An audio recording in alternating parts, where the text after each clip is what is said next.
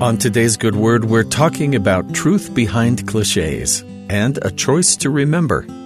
I had a friend growing up who would get annoyed whenever someone repeated a cliched phrase.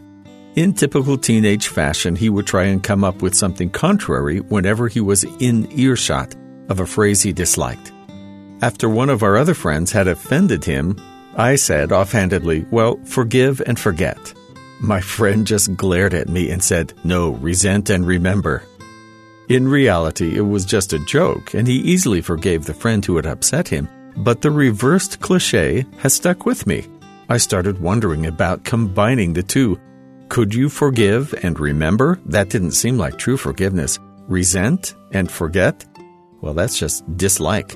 Perhaps it really is just one or the other, which has left us with the cliche that seems to be based in truth forgive, and forget.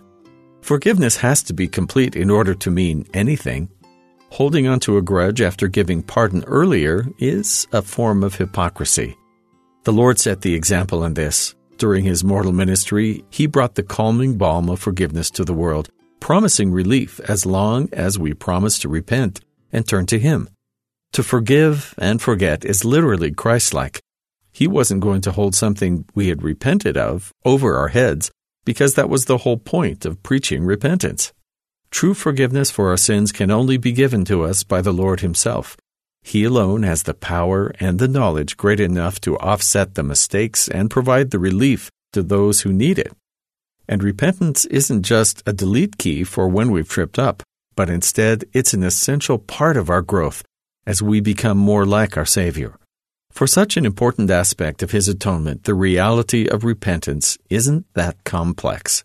He gives his simple explanation of repentance in Doctrine and Covenants, section 58, where he gives his own perspective on the process as well. Behold, he who has repented of his sins, the same is forgiven, and I, the Lord, remember them no more.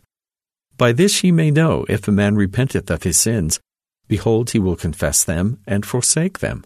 The Lord's forgiveness through his atonement is so abundant that if we follow his instructions, it's as if the sins never existed in the first place.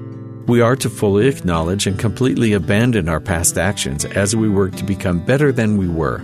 In our journey back to Him, the Lord is most concerned with our direction, not where we are at any given moment.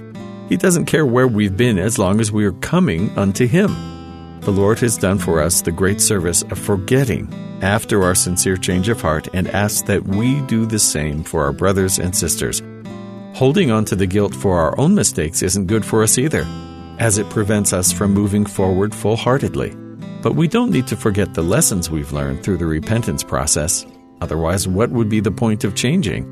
We are to forgive and forget the transgressions of others, following the example of the Lord. And in our own self improvement, we remember the Lord and what we've learned without being burdened by the weight of our past mistakes. If our repentance has been complete, the Lord's power works on us fully, and there will be nothing left to remember, except perhaps gratitude for His grace. And that's the good word.